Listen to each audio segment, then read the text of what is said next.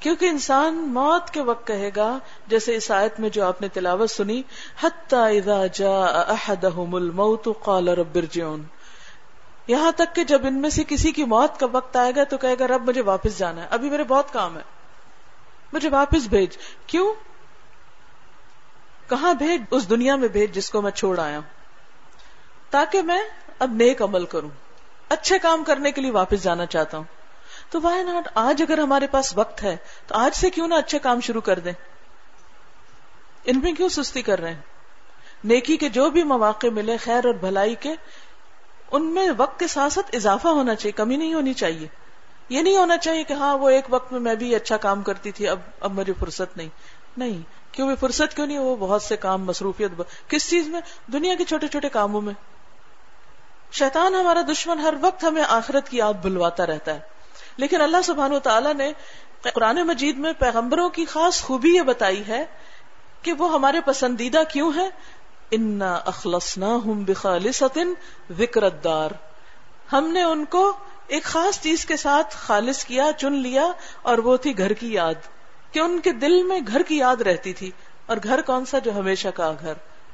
وہ ان ندار الآخرت اللہ الحیوان لو کانو یعلمون۔ اور بے شک آخرت کا گھر وہی دراصل گھر ہے۔ لہی الحیوان۔ زندہ رہنے کی وہی جگہ ہے، وہی اصل زندگی ہے۔ لو کانو یا علم کاش لوگوں کو پتا ہوتا۔ تو بات یہ ہے کہ اصل گھر تو وہ ہے۔ اور دنیا تو سمجھے، ایک میکے کی طرح ہے۔ جیسے میکے میں لڑکی رہتی ہے تو وہ اکثر یہ سوچتی رہتی ہے کہ میرا گھر نہیں۔ ماں باپ کے گھر ہوتے ہوئے ہر بچی یہ سوچتی میرا گھر نہیں، میرا گھر تو اگلا گھر ہے۔ مائیں بھی کہتی رہتی ہیں، اپنے گھر جاؤ گی تو پتا چلے گا، اپنے گھر جاؤ گی تو پتا چلے گا۔ تو ماں باپ کے گھر کو اپنا نہیں کہتے، وہ دوسرا اپنا کہتے ہیں۔ اور لڑکی بستی بھی وہی ہے جو دوسرے کو اپنا بنا لے۔ ورنہ تو اگر ماں باپ کے گھر کو اپنا سمجھے اور سسرال کے گھر کو غیر سمجھے، تو پھر بساؤ نہیں ہوتا۔ تو اس میں دل لگانا پڑتا ہے اگلے گھر میں۔ تو مومن کا بھی اگلے گھر میں دل لگا رہتا ہے۔ وہ اسی کے خواب دیکھتا رہتا ہے۔ وہ اسی کی تیاری کرتا رہتا ہے۔ اسی کے بارے میں فکر مند ہوتا ہے۔ وہ دنیا میں غافل ہو کے نہیں جیتا۔ تو یہاں ذکر کیا گیا اس شخص کا جو غفلت کی زندگی بسر کرتا ہے، کوئی اچھا کام نہیں کرتا، حتیٰ کہ جب موت آ جاتی تو کہتا ہے، اب مجھے واپس بھیجیے، میں اچھے کام کر کے آؤں۔ تو اللہ تعالیٰ کا جواب کیا ہوگا؟ کل ہرگز نہیں۔ یہ تو ہو ہی نہیں سکتا۔ امپاسبل انہا کلمتن وقائلوہا یہ تو بس ایک بات ہے جو کہہ رہا ہے۔ یہ اپنی بات میں سچا نہیں، یہ تو ایک بہانہ کر رہا ہے کہ کسی طرح اور واپس جا کے رہنے کا موقع مل جائے۔ کیونکہ دنیا میں انف زندگی مل گئی تھی۔ اب علم نعمر کم ما تدک روپی ہی من تدکر کیا ہم نے تم کو اتنی زندگی نہ دی تھی کہ نصیحت پکڑنے والا وہاں نصیحت پکڑ لیتا؟ وہ جا کم ندیر ڈرانے والے بھی آئے تھے تمہارے پاس، لیکن اس وقت تم نے سوچا ہی نہیں۔ کہ اس گھر جانا ہے۔ ہم سب اپنے آپ سے پوچھیں کہ ہم کتنی دفعہ سوچتے ہیں کہ میرا گھر وہ ہے، میرا گھر وہ ہے۔ ذکر دار گھر کی یاد کتنی دفعہ آتی۔ تو اللہ نے ان لوگوں کو چن لیا، اپنا پسندیدہ بنا لیا جو اس گھر کی یاد میں جیتے ہیں۔ کامیاب لوگوں کی صفت ہی یہی ہے کہ وہ انجام کو سامنے رکھ کے کام کرتے ہیں۔ کہ اس کا اینڈ ریزلٹ کیا ہوگا؟ کہاں جانا ہے مجھے؟ ہم سب سوچیں ہمارا اینڈ کہاں ہونے والا ہے؟ دنیا کا اینڈ اصل اینڈ نہیں اینڈ تو وہاں اینڈ اپ وہاں جا کے ہوں گے، اس سے آگے کچھ اور نہیں۔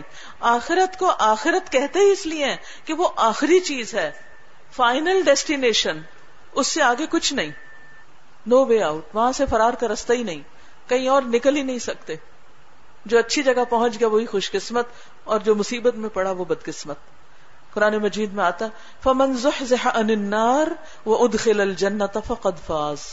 کامیاب کون ہے؟ منظح عن النار، جو آگ سے بچا لیا گیا، وہ ادخل الجنہ، اور جنت میں داخل کر دیا گیا۔ فقد فاز، وہ کامیاب ہو گیا۔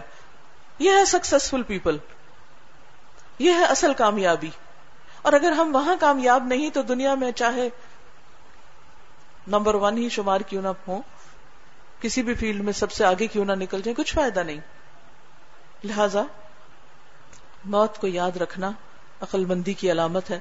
عمر بن عبد العزیز ہر رات اپنے ساتھ کچھ لوگوں کو علماء و کہا کو جمع کرتے جب خلافت کا دور تھا۔ ہر طرح کی اتارٹی تھی۔ اور ان کے ساتھ بیٹھ کے یعنی بجائے اس کے کہ وہ دنیا کی اپنی حکومت کو انجوائے کرتے، وہ اس سارے وقت میں روزانہ ڈیلی اپنی موت کو یاد کرتے تھے بیٹھ کے کہ مجھے جانا ہے، مجھے یہ سب چھوڑ دینا ہے۔ آج بھی آپ دیکھیں، اگر حکمران یہ سوچ اپنے اندر پیدا کر لیں کہ یہ سب کچھ ہمیں چھوڑنا ہے،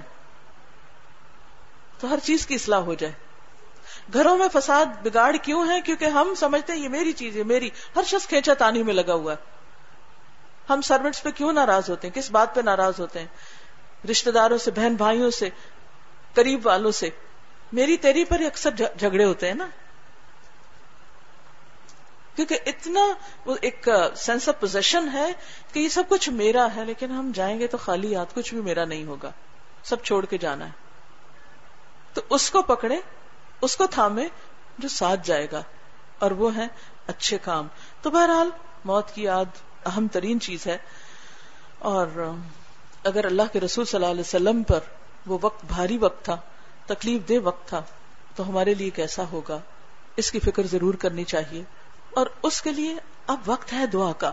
قبولیت کی گھڑیوں میں تحجد کے وقت، اذان کا جواب دینے کے بعد، صدقہ خیرات کر کے، قرآن مجید پڑھ کے اپنی دعا میں یہ دعا شامل کر لینی چاہیے کہ اللہ میری موت آسان کر دینا۔ کیونکہ وہ تو آنی آنی۔ اب دیکھیں تھوڑی دیر سانس روک کے بیٹھ کے اپنے آپ کو دیکھیں کہ جب سانس نہیں آتا تو کیا ہوتا ہے؟ ایک دن آئے گا نا، سانس نہیں آئے گا ہم کو۔ جو لوگ ایستما کے مریض ہوتے ہیں، قریب والے بھی دیکھیں تو جب ان کا سانس مشکل سے آتا ہے تو کتنی تکلیف میں ہوتے ہیں۔ اور پھر ان کے سانس بحال کر دیے جاتے ہیں۔ دنیا میں کسی کو آکسیجن لگا دی جاتی، لیکن ایک دن تو یہ سب ختم ہو جائے گا۔ پھر کیا ہوگا؟ آج وقت ہے کسی پہ زیادتی کی، اس سے معافی مانگ سکتے ہیں۔ آج وقت ہے اگر کسی کا مال ہتھیا ہے تو اس کو لوٹا سکتے ہیں۔ کہیں کوئی خیانت ہوگی تو اس کا کفارہ کر سکتے ہیں۔ آج وقت ہے ہر چیز سے توبہ کر سکتے ہیں۔ کل جب وقت نہیں رہے گا، پھر انسان کہے گا، مجھے واپس بھیجو۔ مجھے واپس جانا ہے اچھے کام کرنے کے لیے، پھر نہیں آ سکتے۔ جمعے کے دن کے بارے میں آتا ہے نا کہ اس میں دعائیں قبول ہوتی۔ اور خاص طور پر ایک روایت میں جمعے کی آخری گھڑی یعنی سورج غروب ہونے کے قریب۔ تو اس ہفتے تھوڑا سا وقت تھا میرے پاس تو سورج غروب ہونے کے قریب تھا۔ تو میں ایسے ہی یہی قرآن اور مصنون دعائیں، اس میں یہ موت کی دعا بھی ہے اور یہ اور دعائیں بھی ہیں۔ تو وہ لے کے تو میں پڑھنے لگی اتنے میرا بیٹا ہے تو کہنے لگی، کیا پڑھ رہی ہیں آپ؟ میں نے کہا، میں دعا مانگ رہی ہوں۔ کہتے، اس وقت کیوں دعا مانگ رہی ہوں میں نے کہا کہ جمعے کے آخری گھڑیوں میں دعا قبول ہوتی تو کوئی پتہ نہیں کہ میری دعا یہ قبول ہو جائے تو میرے لیے آخرت اچھی ہو جائے۔ کہتے کہ آپ کو کیسے یقین کہ آپ کی دعا قبول ہوگی اور کیا دعا قبول بھی ہوگی؟ اب دیکھیں نا، عام طور پہ شیطان ہمارے اندر یہی بس سے ڈالتا ہے نا۔ میں نے کہا کہ میں اللہ پر ایمان رکھتی ہوں، رسول اللہ صلی اللہ علیہ وسلم سچ مانتی ہوں، جو انہوں نے ہمیں بتایا، ہمارا اس پہ یقین ہے۔ اللہ کی بات جھوٹی نہیں ہوتی۔ ہمیں ایسے دھوکا نہیں دیا گیا کہ ایسا کرو گے تو ایسا ہو جائے گا۔ تو اس لیے مجھے یقین۔ پھر میں نے اس کو ایکسپلین کیا۔ کہتا نہیں، لیکن ایسا بھی ہوتا ہے، بہت دفعہ ہم دعائیں کرتے تو وہ تو کوئی نہیں ہوتی وہ چیز۔ ہر ایک کا ایکسپیرینس ہوتا ہے۔ اور بچوں کو عام طور پہ جیسے کوئی گریڈز ہیں یا کوئی امتحان وغیرہ ہے۔ تو میں نے کہا تین طرح دعائیں قبول ہوتی ہیں۔ ایک تو یہ کہ جو مانگا وہی مل جاتا ہے فوراً۔ دوسرا یہ کہ وہ تو نہیں ملتا، اس سے بہتر مل جاتا ہے، لیکن کسی اور شکر میں ملتا ہے۔ اور تیسرا یہ کہ اس سے بھی بہتر ملتا ہے اور وہ آخرت کے لیے جمع ہو جاتا ہے۔ لیکن اللہ تعالیٰ سنتا ضرور ہے اللہ کا وعدہ ہے۔ جب بھی پکارو گے، میں ضرور سنوں گا۔ تو کہا اچھا کون سی والی دعا تھی؟ تو میں نے وہ دعا دکھائی، جس میں آخرت کے عذاب کی دعا تھی کہ انہا سات مستقرم و مقامہ تو میں نے کہا کہ جب بات یہ ہے کہ ہم میں سے ہر ایک کو جہنم کے اوپر سے گزرنا ہے۔ قرآن مجید میں صورت مریم میں آتا ہے وہ امن کم اللہ واردہ کانا اللہ رب کا حتم مقدیا تم میں سے کوئی ایسا نہیں جس کو اس کے اوپر سے نہ گزرنا ہو۔ اس کے اوپر وارد ہونا ہے۔ جنت میں بھی جانے کے لیے وہ پل پار کرنا ہے۔ اور اس پل پہ آنکڑے بھی ہیں۔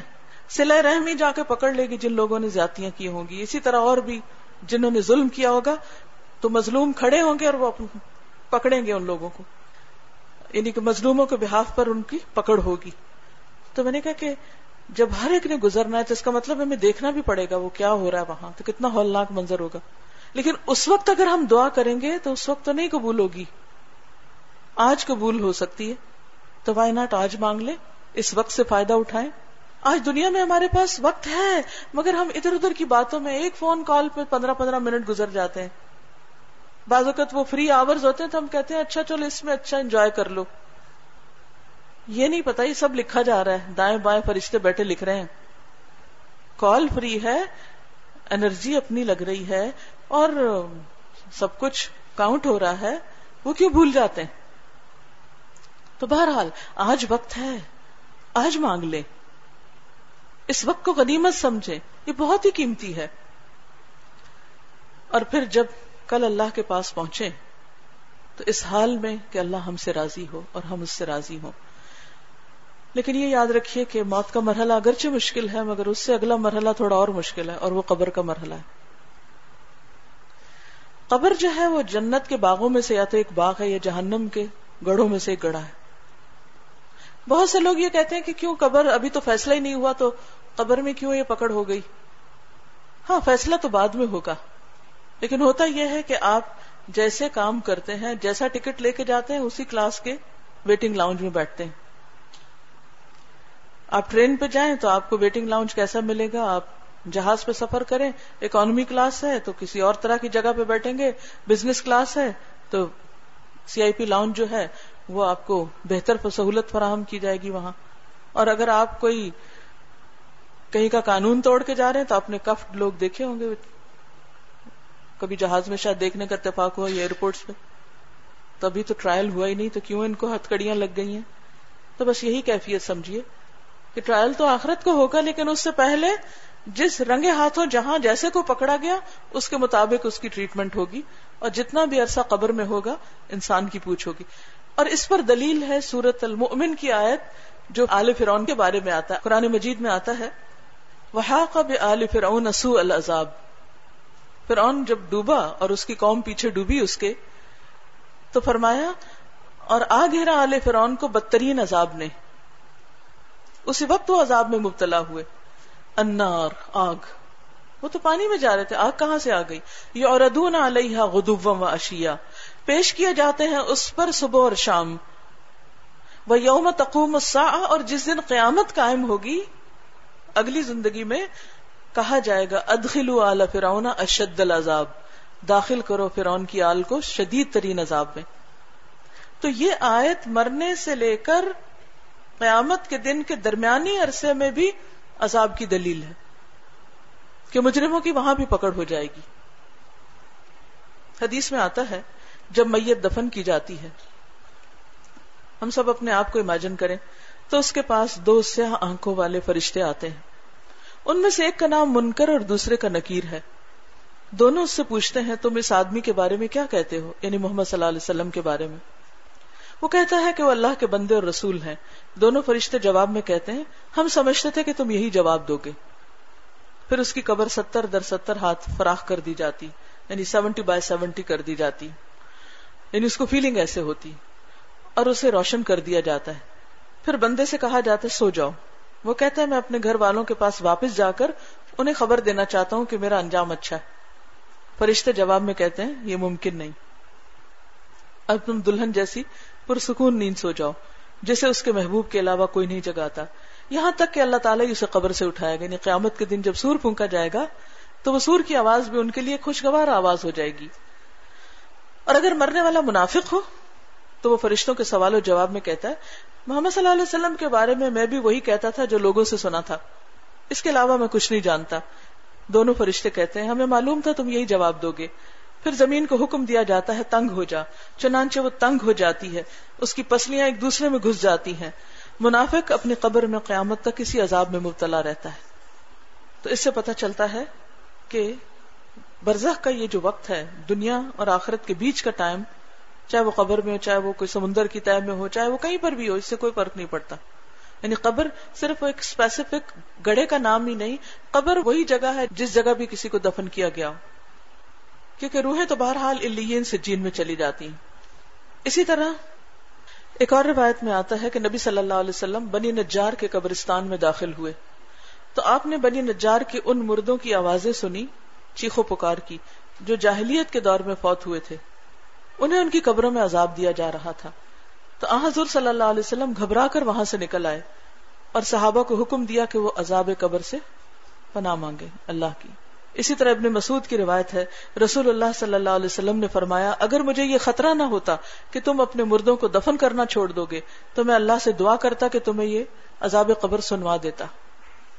تاکہ تم دنیا میں سن لیتے تو تمہیں پتہ چل جاتا کہ یہ کیا چیز ہے۔ یہ صحیح مسلم کی روایت ہے۔ حضرت عائشہ سے روایت ہے کہ رسول اللہ صلی اللہ علیہ وسلم ایک روز نصف دن یعنی آدھا دن گزرے گھر سے باہر نکلے۔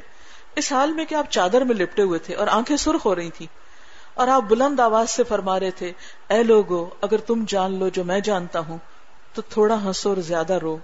اے لوگو، عذاب قبر سے اللہ کی پناہ طلب کرو۔ بے شک عذاب قبر برحق ہے۔ ایک اور روایت میں آتا ہے کہ اہل قبر کی آوازوں کو انسانوں اور جنوں کے علاوہ باقی مخلوق سن سکتی ہے۔ اسی طرح حضرت عائشہ کہتی ہیں کہ اللہ کے رسول صلی اللہ علیہ وسلم نے فرمایا، قبر میں کافر کے پاس دو سانپ بھیجے جاتے ہیں۔ ایک اس کے سر کی طرف آتا ہے اور دوسرا پاؤں کی طرف، اور اس کو بار بار ڈستے ہیں۔ تو بہرحال، عذاب قبر کی جو بات ہے، یہ پہلی امتوں میں بھی اس کا کانسیپٹ موجود تھا۔ اسی لیے نبی صلی اللہ علیہ وسلم نے دعا سکھائی ہے ہمیں جو ہر نماز کے بعد مانگنی چاہیے۔ اللہ انی اعوذ بکا من عذاب القبری و اعوذ بکا من فتنة المسیح الدجال۔ اللہم انی اعوذ بکا من فتنة المحیا والممات۔ اللہم انی اعوذ بکا من المأثم والمغرم۔ اے اللہ، بے شک میں تیری پناہ میں آتا ہوں عذاب قبر سے، اور تیری پناہ میں آتا ہوں مسیح الدجال کے فتنے سے۔ تیری پناہ میں آتا ہوں زندگی اور موت کے فتنے سے۔ اے اللہ، یقیناً میں تیری پناہ میں آتا ہوں گناہ سے اور قرض سے۔ اسی طرح کچھ اور دعائیں بھی ہیں۔ اور مردے کی بخشش کی جو دعا ہے، اس میں بھی یہ چیز شامل ہے۔ اللہ مغفر لہو ورحم ہُو و آفی ہی و آف ان ہو و اکرم نزول و وسع مدخل وقسل ہُو بلما والثلج والبرد ونقه من الخطايا كما ينقى الثوب الابيض من الدنس۔ اللهم ابدله دارا خيرا من داره واهلا خيرا من اهله وزوجا خيرا من زوجه، اللهم ادخله الجنه واعذه من عذاب القبر ومن عذاب النار. کہ اللہ میت کو جنت میں داخل کر اور اس کو قبر کے عذاب اور جہنم کے عذاب سے بچا۔ تو اس لیے وہ چیز جس سے ہم سب کو واسطہ پیش آنا ہے، جہاں کوئی بھی نہیں ہوگا، اندھیرا ہوگا، تنہائی ہوگی، سب چھوڑ کر چلے جائیں گے۔ کوئی کتنی بھی محبت کرے، کتنا بھی ساتھ دے، لیکن ایک دن چھوڑ آتے ہیں۔ عزیز، پیارے، دوست رشتے دار اس تنہائی کے اوقات کو یاد کیا کریں رات کے اندھیروں میں، تنہائی کے اوقات میں۔ اور پھر اس وقت ان اچھے اچھے کاموں کے بارے میں سوچیں جو کل وہاں پر فائدہ دینے والے ہیں۔ کیونکہ انسان کا جب حساب ہوگا تو اس کی نماز، اس کا صدقہ، اس کا قرآن، اس کی باقی جو نیکیاں ہیں، وہ دائیں بائیں آگے پیچھے آ جائیں گی اور اس کے بچاؤ کا ذریعہ بنیں گی۔ وہ اس کو کور کر لیں گی۔ جب باقی سب ساتھ چھوڑ جائیں گے۔ تو اللہ تعالیٰ سے دعا ہے کہ وہ ہمیں عمل کی توفیق عطا فرمائے۔ ایک پوئم سنتے ہیں، صرف یاد دہانی کے لیے، پھر اس کے بعد انشاءاللہ اگر کوئی سوال ہو تو آپ کر سکتے ہیں۔ دنیا کے مسافر، منزل تیری قبر ہے۔ دنیا کے مسافر، منزل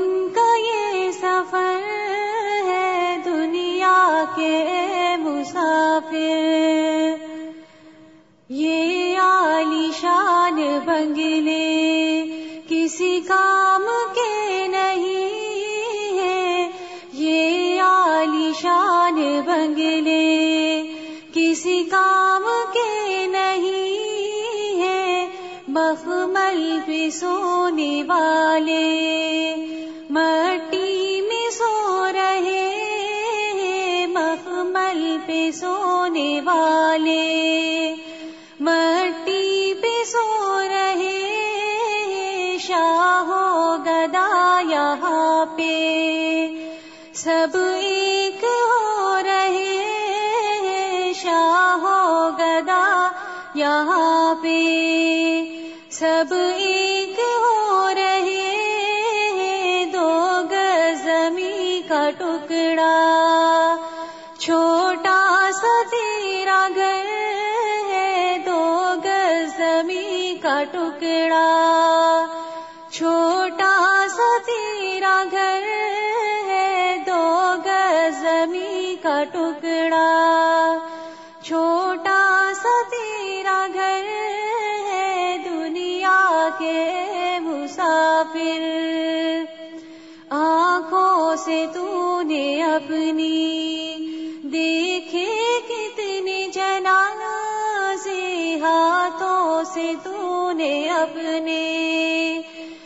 دفنائے کتنے مردے آنکھوں سے تو نے اپنی۔ دیکھے کتنے جنانا سے ہاتھوں سے تو نے اپنے۔ دفنائے کتنے مردے انجام سے تو اپنے۔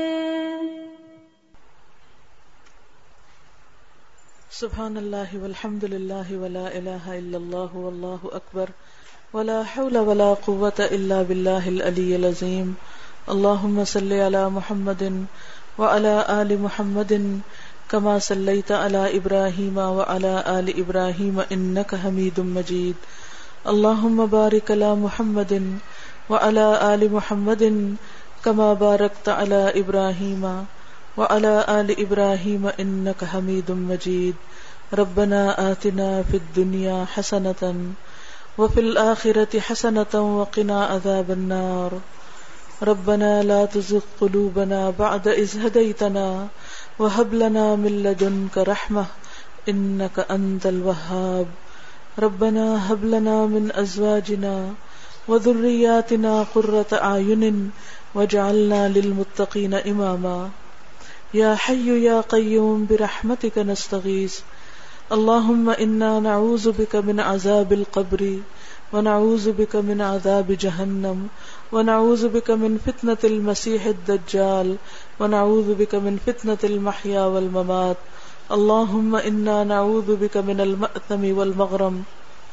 لا إله إلا أنت، سبحانك إني كنت من الظالمين. یا اللہ پاک تو ہم سب پر اپنی رحمت فرما۔ یا اللہ ہمیں ان کاموں کی توفیق دے جن سے تو راضی ہو۔ یا اللہ ہمیں اپنی عبادت اور اطاعت کی توفیق عطا فرما۔ اپنے بندوں کی خدمت اور ان کی بھلائی کی توفیق عطا فرما۔ اللہ جن باتوں اور جن چیزوں کی طرف سے ہم غافل ہیں تو ہمیں ان کی طرف توجہ کی توفیق عطا فرما۔ یا رب العالمین تو ہمارے عزیزوں، رشتہ داروں اور دوستوں سب پر اپنی رحمت نازل فرما۔ ہمارے والدین پر اپنی رحمت فرما۔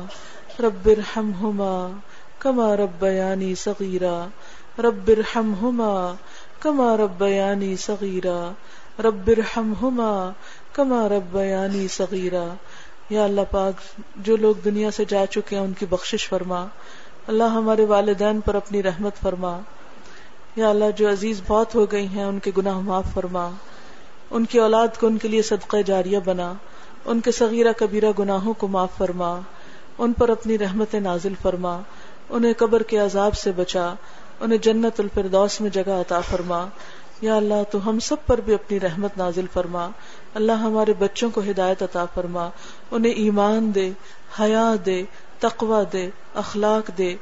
یا اللہ، نیکی کی توفیق دے اور انہیں ہمارے حق میں صدقہ جاریہ بنا۔ یا رب العالمین، تو ہمارے صغیرہ کبیرہ گناہوں کو معاف کر دے۔ یا اللہ ہمارے گناہوں، ہماری زیادتیوں پر تو ہمارا مواخذہ نہ کر۔ یا اللہ تو اپنی رحمت فرما۔ یا اللہ اس گھر پر بھی اپنی خیر و برکت نازل فرما۔ آنے والوں پر بھی اپنی رحمت نازل فرما۔ اور جو کچھ ہم نے سنا ہے، ہمیں اس پر عمل کی توفیق عطا فرما۔ ربنا تقبل منا انك انت السميع العليم وتب علينا انك انت التواب الرحيم وصلى الله تعالى على خير خلقه محمد وعلى آله وأصحابه وأهل بيته أجمعين برحمتك يا أرحم الراحمين إلهي آمين یہ جو آج کی آیات میں نے پڑھی ہے، ان پر ایک ریکارڈڈ لیکچر ہے، جب موت آئے گی، ان آیات کی تفسیر ہے۔ تو اگر آپ مزید سننا چاہیں، کسی کو دینا چاہیں، اسی طرح یہ کہ انسان کا بہترین عمل جو ہر وقت انسان کر سکتا ہے وہ شکر گزاری ہے کہ انسان اللہ کا بھی تھینک فل رہے اور بندوں کا بھی، اس سے دل میں ایک اطمینان آتا ہے۔ تو شکر گزاری کے طریقے کیا ہیں؟ ان کے اوپر بھی، اس کے علاوہ کچھ اور چیزیں بھی موجود ہیں۔ اس طرح امام ابن القیم الجوزیہ کی ایک کتاب ہے دوائے شافی، کہ دلوں کے جو امراض ہیں اور دلوں کی بے چینی اور دلوں کے اندر جو پریشانیاں ہوتی ہیں، ان کا علاج کیا ہے؟ تو یہ کتاب جو ہے، اس کی سی ڈی ہے، کیونکہ اردو تھوڑی اس کی مشکل تھی، تو میں نے اس کو ایکسپلین کیا ہے۔ تو اگر آپ اس کو سننے کی عادت ڈالیں تو بہت سی ایسی چیزیں دلوں سے نکلتی چلی جاتی ہیں جیسے فارگیو کرنا، کسی کو معاف کرنا بعض اوقات مشکل لگتا ہے۔ بعض چیزیں ہمارے دلوں پہ، ضمیر پہ بوجھ بنی ہوئی ہوتی ہیں اور ہم ہر وقت ایک گلٹ کا شکار رہتے ہیں۔ تو زندگی اس حال میں نہ ہو کہ ہم گلٹ میں جیئیں یا ہم زیادتی کر کے جیئیں یا ہمارے دل پہ دنیا کی ایسی محبت ہو کہ اس کے ساتھ ہم آخرت میں جائیں تو ہمارے ہاتھ میں کچھ نہ ہو۔ کیونکہ یوم اللہ معلوم ولا بنون اللہ من اط اللہ بقلب سلیم۔ اس دن مال اور بیٹے کام نہیں آئیں گے، مگر قلب سلیم، سلامت دل۔ تو دل کی سلامتی کے لیے اس میں بہت بہترین نسخے ہیں، اگر آپ اس سے فائدہ اٹھانا چاہیں۔ آج کے ٹاپک سے متعلق اگر کوئی چیز سمجھ نہ آئی ہو یا مزید آپ کچھ ایڈ کرنا چاہیں، تو موسٹ ویلکم ان کا سوال ہے کہ جب فوتگی کا وقت ہوتا ہے تو اس وقت اتنی افراتفری ہوتی ہے کہ مال تقسیم کرنا جو ہے وہ مشکل ہوتا ہے۔ اسی وقت سے مراد یہ نہیں ہے کہ میت گھر میں رکھی ہوئی ہے تو قرآن مجید میں طریقہ بتایا گیا ہے کہ میت کے اوپر اگر قرضہ ہے تو وہ فوراً اتارا جائے۔ اور نبی صلی اللہ علیہ وسلم کا طریقہ کیا تھا کہ جب دفنانے سے پہلے پوچھتے تھے کہ اس کا کوئی قرضہ تو نہیں۔ اب بھی ہمارے یہاں یہ رواج ہے کہ آواز لگائی جاتی ہے کہ اگر کسی سے کوئی قرضہ میت نے لیا ہے تو وہ یا معاف کر دے یا ادا کر دیا جائے۔ تو وہ اس کے مال میں سے ادا کیا جائے گا۔ اسی طرح پھر وسیعت اگر اس نے کچھ کی ہے تو وہ نکالا جائے گا۔